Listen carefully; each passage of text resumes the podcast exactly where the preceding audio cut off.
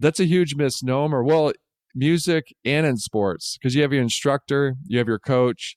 They're like, practice makes perfect, which is perfectly wrong. Proper practice leads to progress. Improper practice can lead to the wrong kind of permanence and can lead to problems. So remember that perfection's the enemy of greatness. Mm-hmm. And so when we think about focus, the three things it taught me throughout this whole process was it's about purpose, process, and then just progress, like 1% better every day. So the big question is this How do small business owners like us grow our leadership, develop our teams, and scale our business in a way that allows us to get our products and services out to the world, yet still remain profitable? That is the question, and this podcast will give you the answers. I'm Bradley Hamner, and this is the Club Capital Leadership Podcast. Hey, before we get into today's episode, did you know that Club Capital is the largest accounting and advisory firm for insurance agency owners in the country, providing monthly accounting, CFO services, and tax preparation? Check them out at club.capital.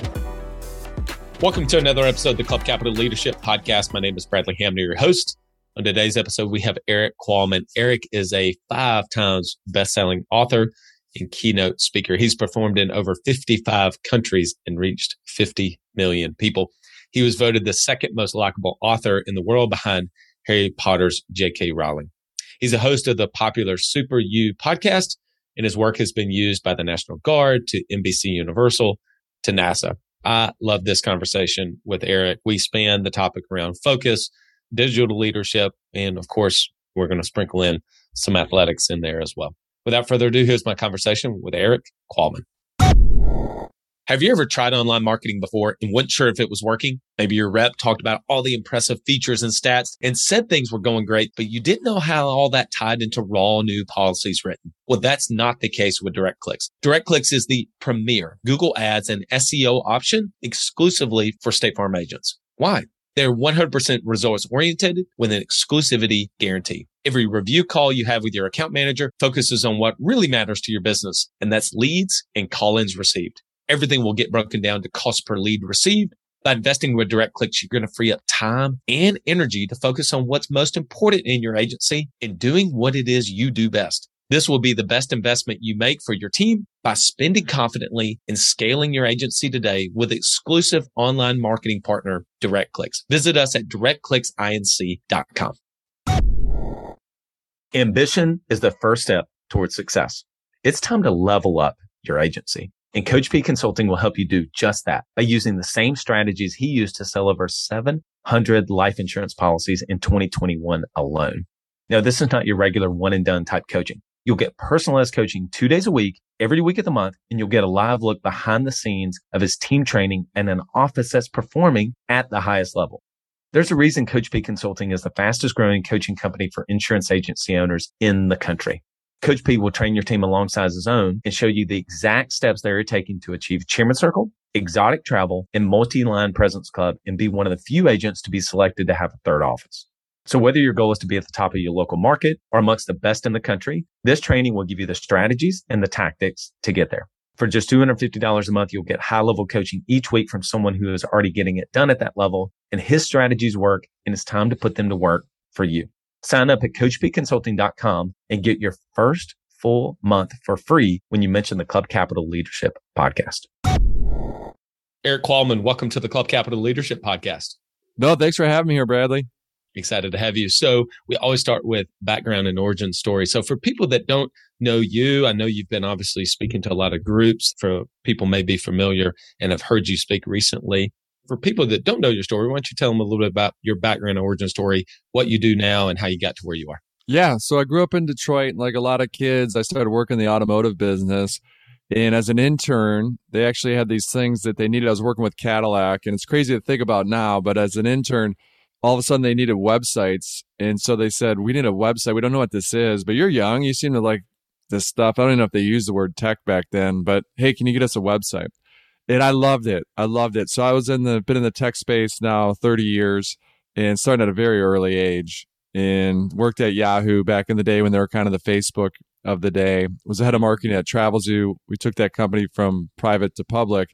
But I loved all things digital before it was cool to say that you're in digital. And now you almost can get rid of the word digital because almost everything is digital. So in time, they'll actually get rid of that word. It'll just not be digital leadership, but leadership. But about 11 years ago, I wrote a book called Socialnomics, basically just telling people, hey, you don't understand. This isn't just for teenagers. This MySpace thing is okay, but Facebook's probably going to be bigger because it's growing organically through the Ivy Leagues. But you need to be aware of this social media because it's going to change the way we live and communicate. And it's going to change the way we vote, even for presidents of countries. It's going to change the way we do business. And so that was the right book at the right time. And so for the past 11 years, I've now written six books and I've been able to travel to 55 countries and reach 50 million people, primarily talking about topics like digital leadership or what happens in Vegas stays on YouTube or how to sell on LinkedIn or my latest book is The Focus Project. How do we focus in a world that's gone virtual due to COVID? Like, how do we focus in this unfocused world? So, that's primarily what I do. I like to entertain, educate, and empower people to their best life. So, it's such an honor to be with you here today. And hopefully, my hope is that your audience gets one thing they can use not only today, but hopefully 10 years down the road. Yeah, absolutely. Well, I want you to tell the story for us to get started. Before we hit record, you and I spent several minutes talking about college football, but a lot of people get their teeth kicked out playing college football and hockey. Can you tell that story about how you got your teeth kicked out and why that was such an important moment for you? Yeah, it's a weird thing to say, but I always tell people, especially my daughters, I tell them, you know, one of the best things in life that ever happened for me was getting my teeth kicked in. My teeth literally knocked out so I went to Michigan State University. I love basketball. Growing up, I loved it. I even had a magazine early on in eighth grade, Entrepreneurial Spirit. I had started a Swish magazine in middle school. So loved it, loved it, loved it. But for a lot of reasons, just as a junior, I didn't make the varsity basketball team in high school. So I'm thinking this dream is dead. I go to Michigan State. When I get there as a freshman, we're ranked number one in the country, the basketball team. And I go, you know what? I just want to get involved. However it is, I want to get involved. So Michigan State is so competitive that you actually have to try out to be the water boy. They call them managers, but you have to try out to be the manager. So I have to literally try out to be the water boy. Fortunately, make it through that cut, so to speak. And I'm the water boy for several years. But the dream is still in my mind that, gosh, that dream to play college basketball. And again, I was cut as a junior from my high school team. Occasionally, at the time, we'd carry about 13 players. And so occasionally people injured or sick. So this would probably happen once or twice a year. They'd have to have me, I was the best manager at playing basketball, jump into practice. Now, keep in mind, I've been playing every night for about an hour and a half with Coach Izzo, just against him, just for yep. fun to keep him in shape, keep me in shape. And so I'm like, this is my moment. This is my moment to shine. And it was one of those days where I couldn't miss. The ball was just rolling in my hand. I go, oh my gosh, they're going to see that I should be on the team. And honestly, I probably should have tried out the year before because I could see who was on the team and I was better than probably the last two players, but I just didn't have the confidence or I didn't want to step into that discomfort. I wasn't willing to kind of put myself out there. And so here we are, a couple months removed, and I'm in this practice. Everything's going gloriously, and then disaster strikes.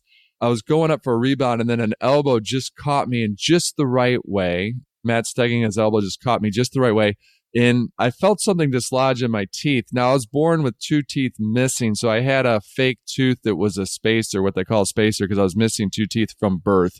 And so to make it align properly, I'd had a fake tooth in my mouth most of my life. So I thought it was this fake tooth because I could feel it.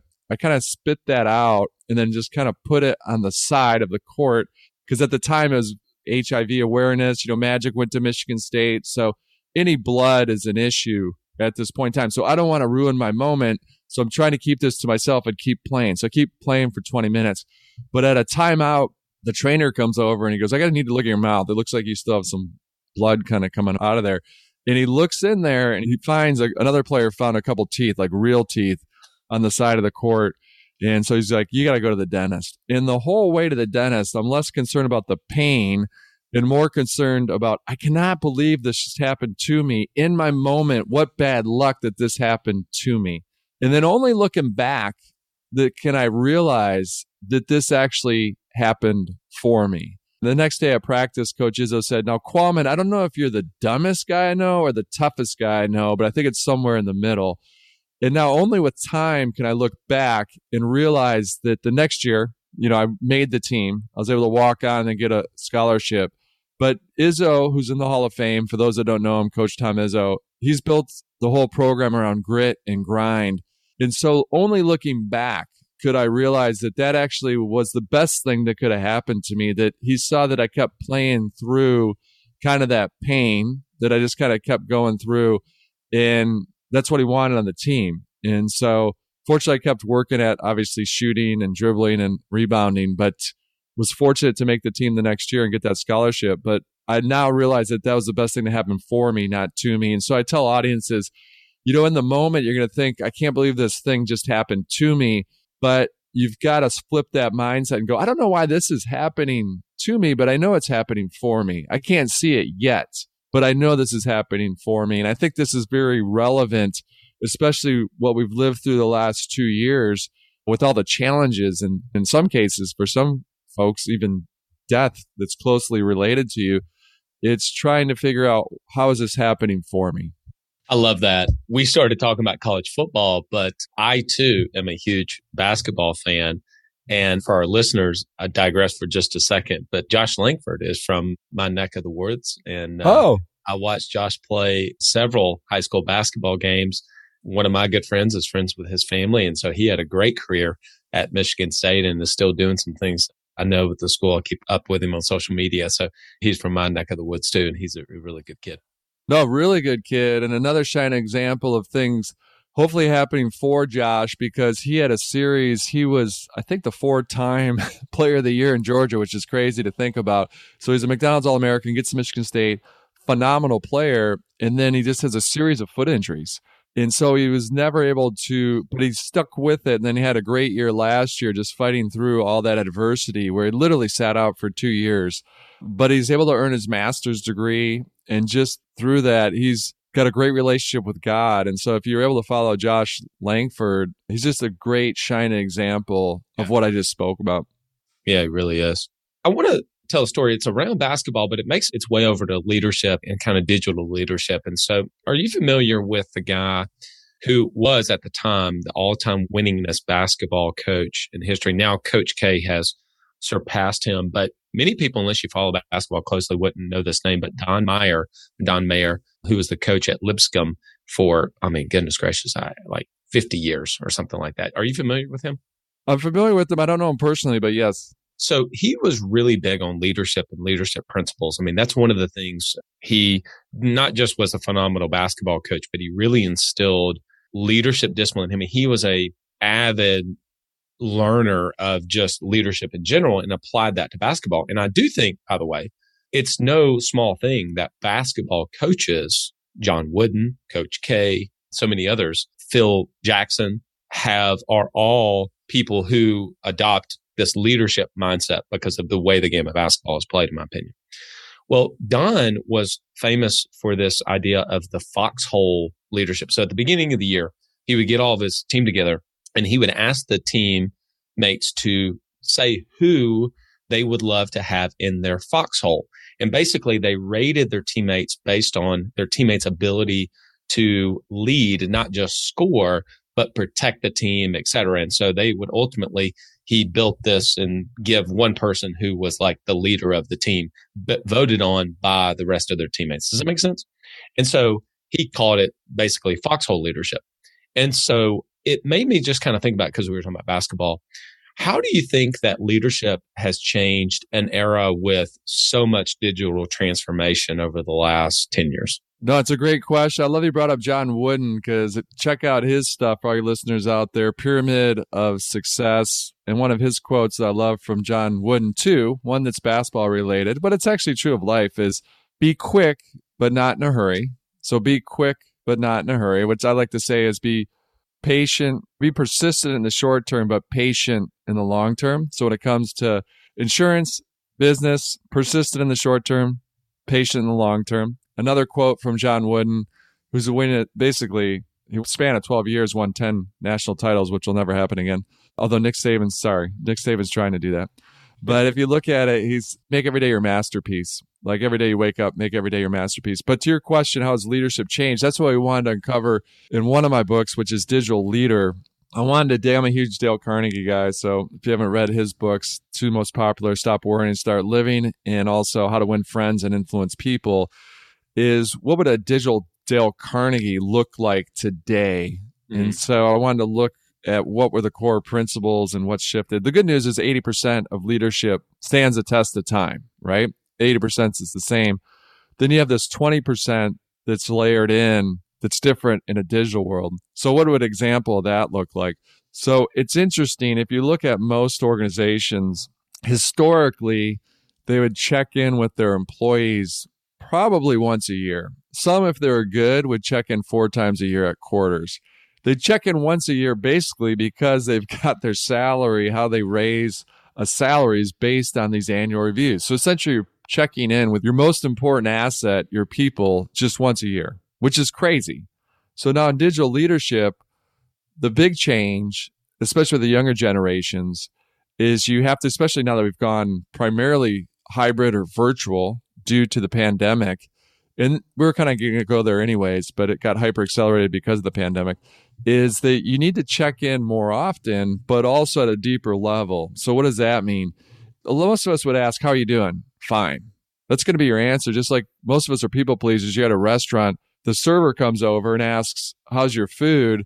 And even if it's terrible, most of the time you're going to say, We're good. It's okay. It's fine you're not going to start listing out what's wrong with the food. It's just we're in general people pleasers. So most of the time people ask us, how are you doing? Good. But you need to ask your teammates or if they work for you or if they're whatever your friends, your peers, you need to ask them more, how are you doing on a scale of one to 10?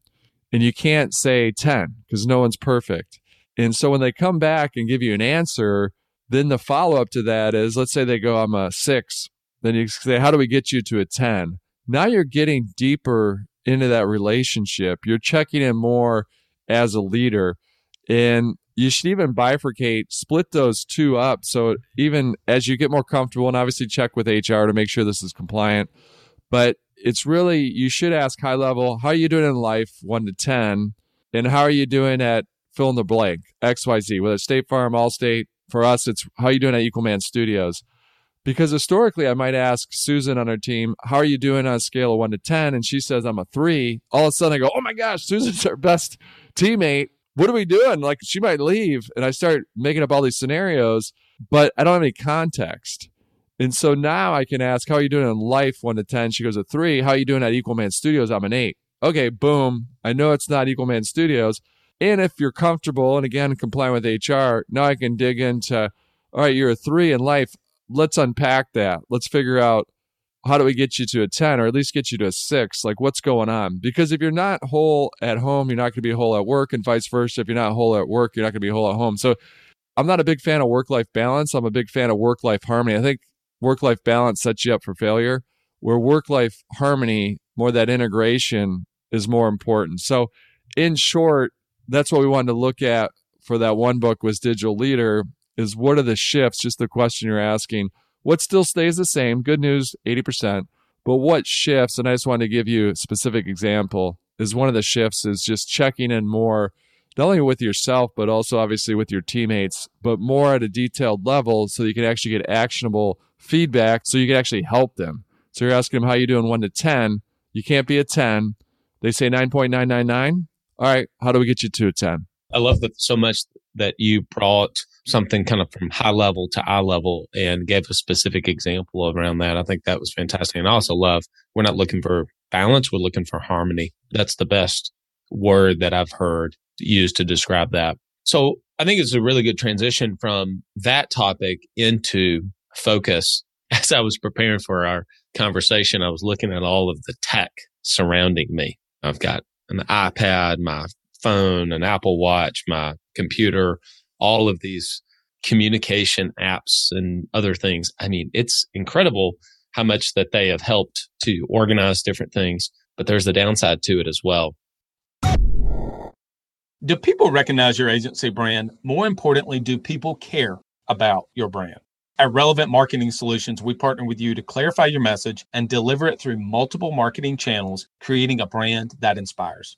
With over 10 years' experience working with insurance agencies, our team can help your agency not only get noticed, but start cultivating brand champions. From creating a logo to putting it on a coffee mug, we are your one stop shop for all things marketing. We can even produce a video of you drinking out of your cool new mug. Visit us at relevantadvantage.com to learn more. And if you're a State Farm agent, you can also find us at sfagentpromos.com and be sure to enter Club Capital at checkout for a special discount. That's Club Capital, lowercase and no spaces at checkout for a special discount. Relevant Marketing Solutions, helping you cultivate brand champions. Are you an agency owner looking to grow your revenue, increase your bottom line, and better manage your taxes? Club Capital is here to help. Club Capital is the largest accounting and advisory firm for insurance agents in the country, providing monthly accounting, tax strategy, and CFO services. Way more than bookkeeping and your everyday run of the mill tax prep. Club Capital is focused on providing financial and tax advisory services that help you plan and forecast your agency's performance. Their financial dashboards and agency forecasting tools help you better understand your agency's historical performance, create measure future targets, and see how your agency compares to your peers around the country. Imagine what it would be like to understand the impact to your bottom line when deciding to hire a new employee or forecast the impact rate changes or commission rates will have on your business. With over $200 million in tracked annual revenue and $140 million in tracked annual expenses, Club Capital has the data and the team to help you make better informed decisions for your agency. They will help you turn that back office stress into the backbone of your agency's success by giving you the tools to take your agency and your leadership to the next level. Visit club.capital today to book a solution overview with one of our business consultants. Club Capital, way more than a CPA firm. What was first the impetus for you to come out with that book, The Focus Project? So, the Focus Project, most of my projects, so to speak, or books or podcasts, always starts with an audience of one, which is me. So that if I identify a gap in my life, then I start to assume that others have that gap. But then I also follow up and start asking everyone I know. Unfortunately, normally I'm exposed to a lot of people because of most of what I do is speak around the world on stage or virtual or both. And so I'll start asking people, what's your key to success? And most successful people will respond, well, I'm better focusing than most on the big things. And I go, what's the biggest thing that you struggle with? And their answer is, well, it's the other side of that coin is that I struggle with maintaining focus. It's a constant battle. And I wanted to like jump out and go, that's me, you know, that's me. I struggle with that every day. And so as I talk to school teachers, to CEOs, to superintendents, to stay at home moms and dads, everyone's wrestling with the same thing. And then you threw gasoline on the fire once COVID hit mm-hmm. with how do I focus in this unfocused world? So here I am. I've worked in big companies, you know, Fortune 100 companies. I've worked at small businesses that we went private to public and then now I have my own small company, small business. And so I go, well, I own the company. Why am I waking up every morning or really at night? I go to sleep, my hair's on fire. And I go, what is going on? Like, I control, if I'm wrestling with this and I'm the owner of the company, everyone must be wrestling with this because I'm supposedly, how's this happening to me? I'm supposed to be kind of controlling what I can control. And so that was the whole impetus for the Focus Project. And so I took a year, it was actually two years, because the first year was a bunch of false starts. So I failed five times because I identified, I go, oh my gosh, I started getting excited at night. I go, what if I just focused on one thing for the month? Hmm. So I started to write down. I got so excited, like, okay, this month I'm going to focus on organizing everything physical in the house. I just want everything physically organized. And so many listeners out there could identify with me to where I'm the type of person that I would love if the refrigerator, when I opened it, all the sparkling waters, the label was facing me. Like it's all that organized. Yet my fridge wasn't like that. Or down the line, whatever you want to say for your organization. And so I started getting excited. Or what if I just focus from a business standpoint on sales? Like that was my focus when I woke up, that I was actually able to sell. It took me a long time to realize that actually all of us are in sales like I used to think, well, I write the book, I just do the work. No, no. Your job is to actually sell that work. Or it might be your nonprofit and you're trying to convince someone to come work and make peanut butter and jelly sandwiches that weekend. You're in sales. Or you're a parent trying to teach your kids to eat their vegetables. You're in sales. And when you look at it, people that are really good at sales are actually kids are really good at sales. Because my daughters, they'll be asking me, Hey, daddy, can I have ice cream? I'm like, no. And they'll ask me 50 times. They're like, no, no, no. And then guess what? 20 minutes later, they're looking at ice cream cone. Mm-hmm. And so when it came to the focus project itself, I started off with two hours a day, but in reality, even today, it's really 30 minutes. So I don't want you to get overwhelmed, those listeners. But if you can carve out 30 minutes a day, start off with identifying what's the one thing that if I do it well makes everything else either easier or unnecessary. For most of us, it's going to be growth. That's why the first chapter is growth.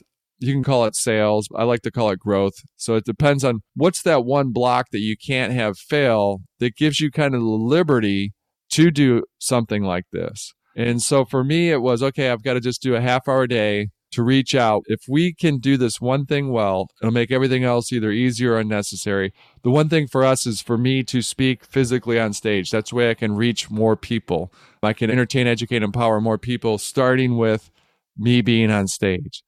And so that's reaching out to conferences, reaching out to Fortune 500 companies that we know, reaching out to small businesses, whoever needs that type of person. And so a lot of false starts. So literally, I'm sitting here going, all right, I want to do two hours a day on this outreach when I get up. And at the end of the month, I did 18 minutes for the month. And that happened five times because the gravitational pull of life was pulling at me. I was going after the immediate, uh, the urgent rather than the important. And then finally it clicked on basically the sixth try. And I was able to do that for a month. And I also wanted to do something that I could track because if it didn't work, then I wasn't going to do it again. I wasn't going to do this focus. But the good news is, spoiler alert for anyone that's going to read the book, is that not only do we have a record month just by doing that 30 minutes to two hours, again, for you, I would just suggest 30 minutes, a record month, but it set us up. We actually had a record year. We booked enough in that month for the entire year to have a record year. That's how powerful this focus is. And then that afforded me the opportunity to go down the line to where one month it was friends and family. Like, how do I be present how do I have coffees and lunches with friends and family? And so it was a wonderful experience. And I still try to practice it today. But know that every day I tell people, I'm not an expert on this. I'm not perfect at it. I'm struggling with it every day. That's why I wrote it. I was the guinea pig. I was pulling some science and research and marrying it with what I call the street science, me actually trying this stuff out so you could see someone just go through it just like you would or are going to do. And so that was the impetus for the project. And it's really just how do I focus in this unfocused world? Oftentimes, your mess becomes your message, and the thing that you solve for yourself is the thing that you're able to help other people with. So I completely agree with that. I mean, I love helping others with the develop the business skills, not necessarily their professional skills, their profession, whatever that may be, but the business skills because that was the problem I solved for myself. I just didn't know, understand how to run the business end of business whenever I, I first started out. Even though my dad's a small business owner, I went to school and got a business degree. You would think I would have all these reasons to know that, but I didn't. And ultimately, that was the problem I needed to solve myself is how do I run the business end of the business? So I love that. One thing, whenever you were talking about, no pun intended, the one thing, when you're talking about what's the one thing I can do to make everything easier or unnecessary, it made me think about the book, the one thing written by, I can't recall his name. That's a great book. Have you ever yeah. read that book? Uh, oh, they're great. Yeah. Gary Keller and Jay Papasan. So I live in Austin. They live here. Jay is great. And so that is a must read. The one thing by Jay Papasan and Gary Keller of Keller Realty. They both work at Keller Realty. So it'd be very applicable for what you folks do as well. But it's the one thing. So that's stressed throughout the book. What's the one thing that if I do it well, makes everything else either easier or unnecessary? I'm going to put you on the spot, Bradley. I'm going to put you on the spot. Let's do it. I'm good. What's your one thing? For this coming year? At the time we're recording this, it's at the end of 2021. So for 2022, or my one thing for this month, Either one, whatever's easiest. Lead gen. That's the one thing I'm focused on right now. That's the biggest obstacle and problem that I need to solve across my businesses, but it's lead generation. Yep. Yep. Yeah. Growth. I mean, that's great. And then it's interesting because I often ask the question, which a lot of people do, but I ask this question of a lot of people that's sort of related to what we're talking about. Is I ask them, all right, you just won $10 billion after you're done traveling, setting up your nonprofit, what it is, what are you going to do? What do you want to do? What Hmm. do you want to do? And literally, most people cannot answer that question. And so you need to know that answer because you have to have that vision of where you want to go. You're not going to get there unless you have that vision. Mhm. And so it's really, if I were to give you that Willy Wonka golden ticket, most people actually wouldn't even know what to do with it. And so that is a key component of focus is always going back to Simon Sinek's why, you know, what's your why? And so that's key and that's core. Yeah. And so that's the learning because people ask me, what did you learn from writing the book? Because there's really two reasons to write a book. It's to either change yourself or change the world. And sometimes if you do it well, you do both. And so reflecting back at the book to keep it easy, I remember basically it taught me the three P's. It taught me three things, three P's. One, to achieve anything in life, you always have to start with the purpose. Like, what's the key purpose of this? For example, my wife is from Colombia. So for a long time, like, I want to learn Spanish. But when you change that want to a must, the purpose of that, I want to learn Spanish because if we happen to be in Colombia and are in a tough situation and I don't speak Spanish at the far extreme level, this is kind of crazy to think this way, but you know, it might cost my daughters their life if I don't speak that language. Or at a day to day level, is my wife tries to speak Spanish only in the home with the daughters. If I don't learn Spanish, then they might not adopt and learn that second language. So I'm not being the best dad that I could be. Yeah. And so that's the P purpose. The second P is really about process. So the people that are really good at focus, when I talk to these very modern society would deem successful people, is that I ask them that it's focus, that they're really good at focus, but they're not born with that inherently. And why are they better at it? Because they have systems and processes. They don't rely on willpower. And one of those things that jumps out for most successful people is they're better at saying no. They say no to almost everything so they can say yes to the big opportunities. So it's about processes and systems, not relying on willpower. So it's the first one is really purpose. The second one is about a process. And then last but not least, it's about progress, not perfection. Perfection's the flypaper of progress. And so it's really about progress because we're talking about sports. We're both big sports guys. That's a huge misnomer. Well, music and in sports because you have your instructor, you have your coach.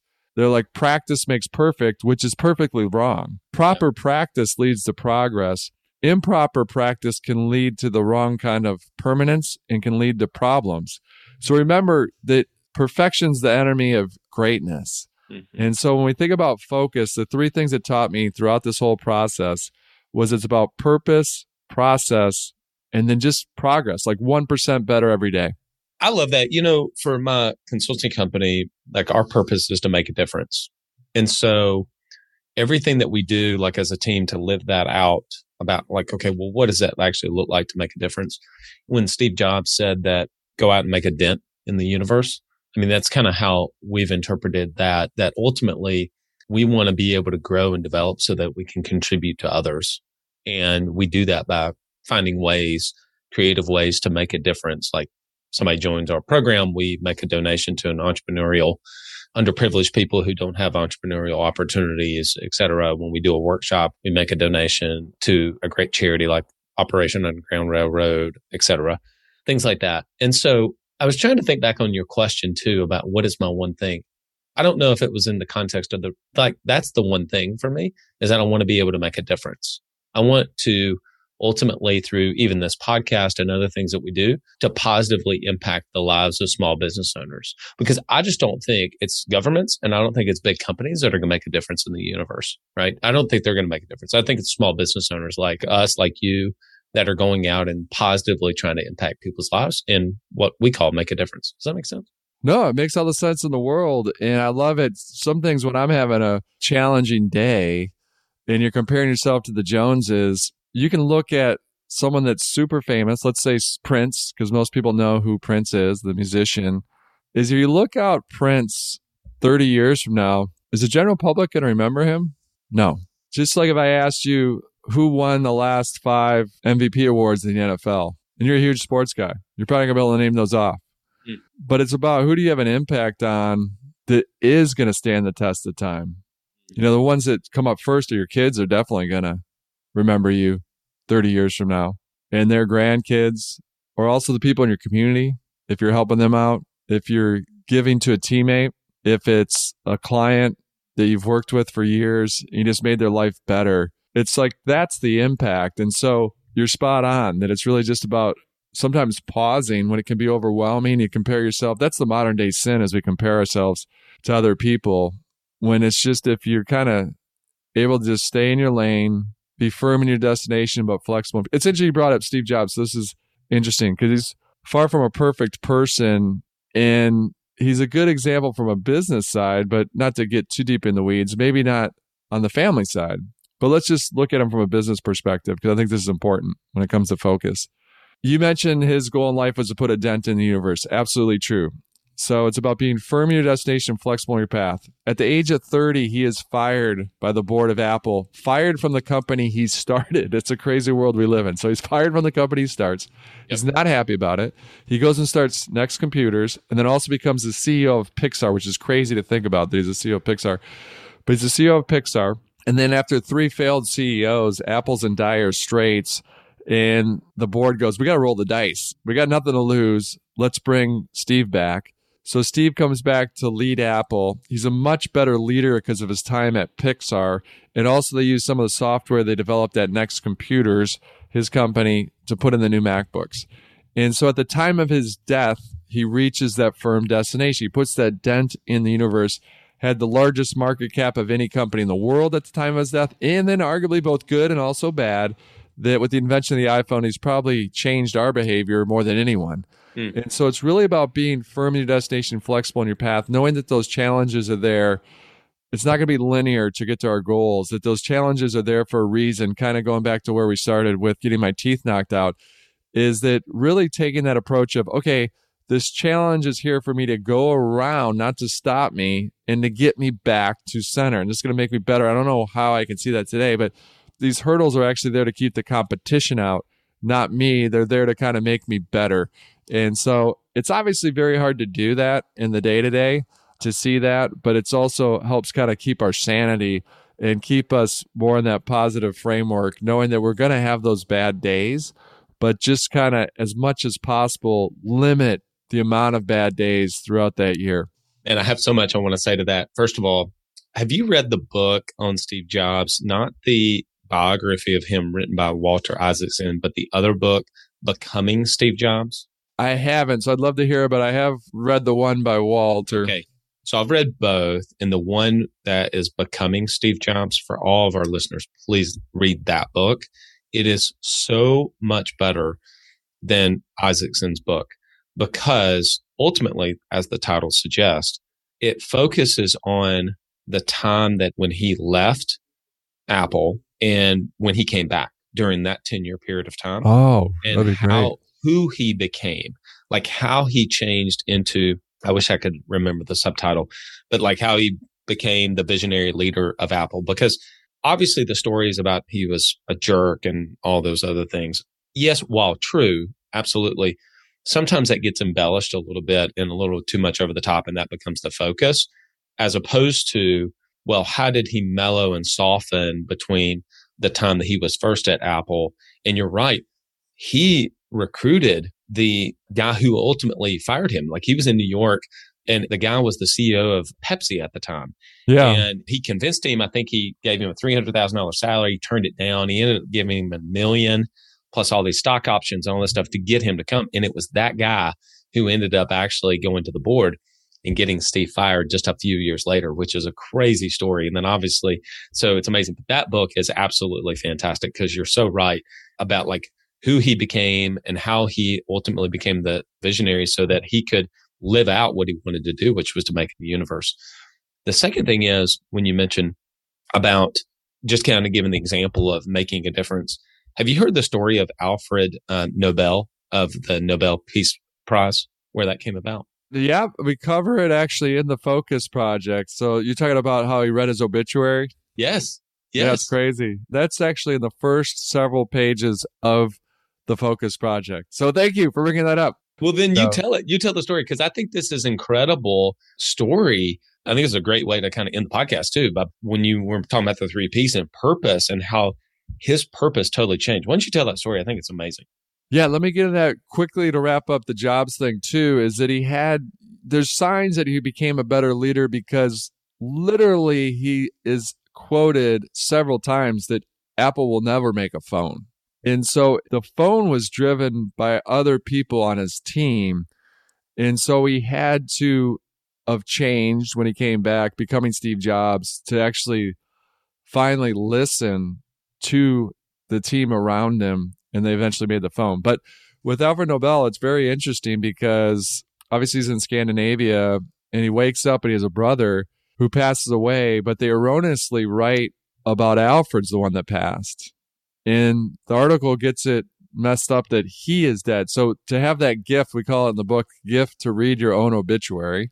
And it is a gift to where he's reading and it's like his legacy is going to be he also invented so Alfred Nobel was a very successful business person and one of the things he invented was dynamite.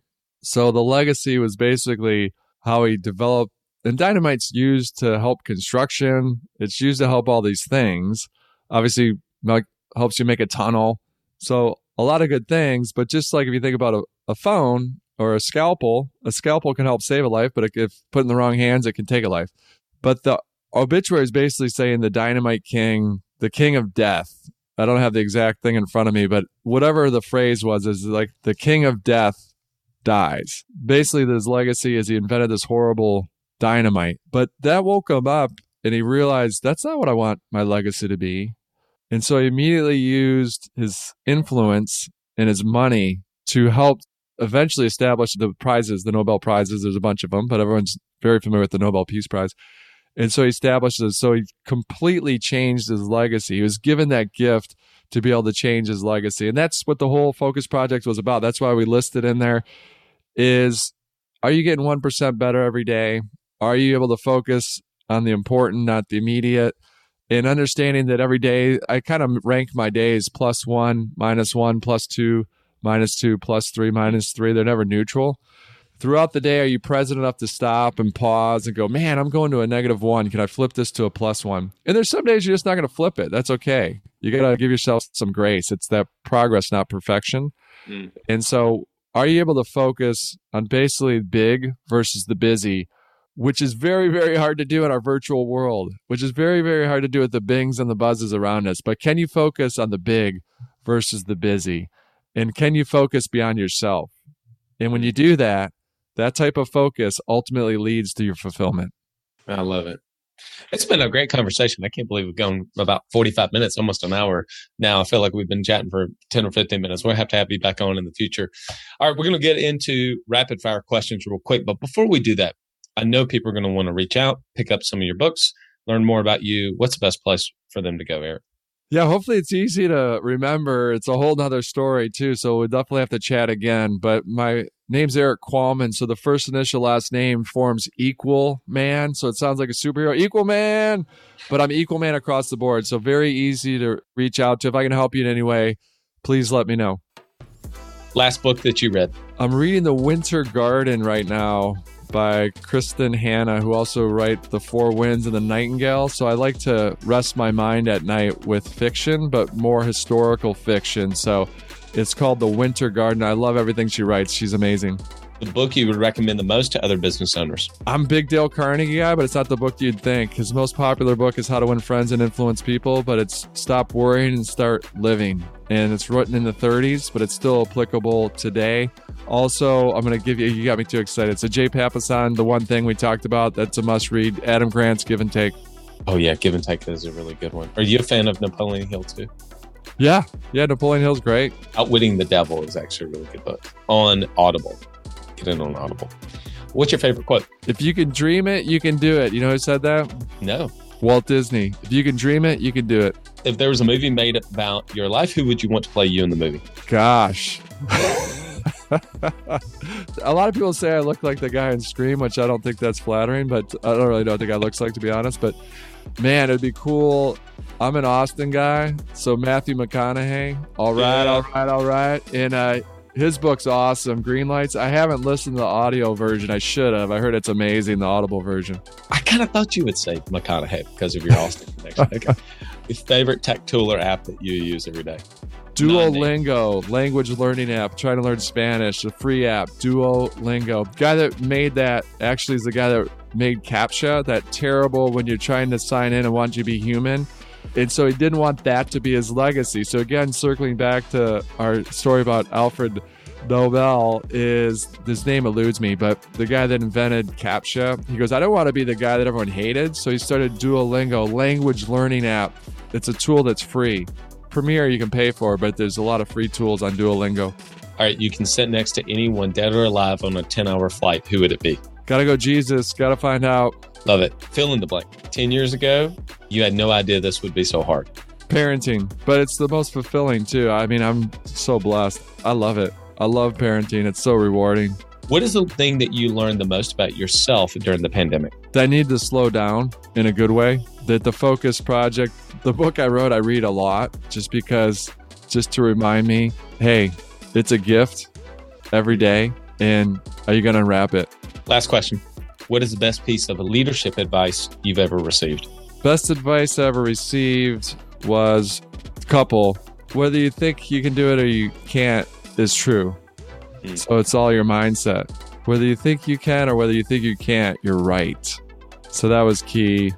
And then also key is if you want to go fast, do it yourself. But if you want to go far, you got to do it with a lot of people, a lot of good people.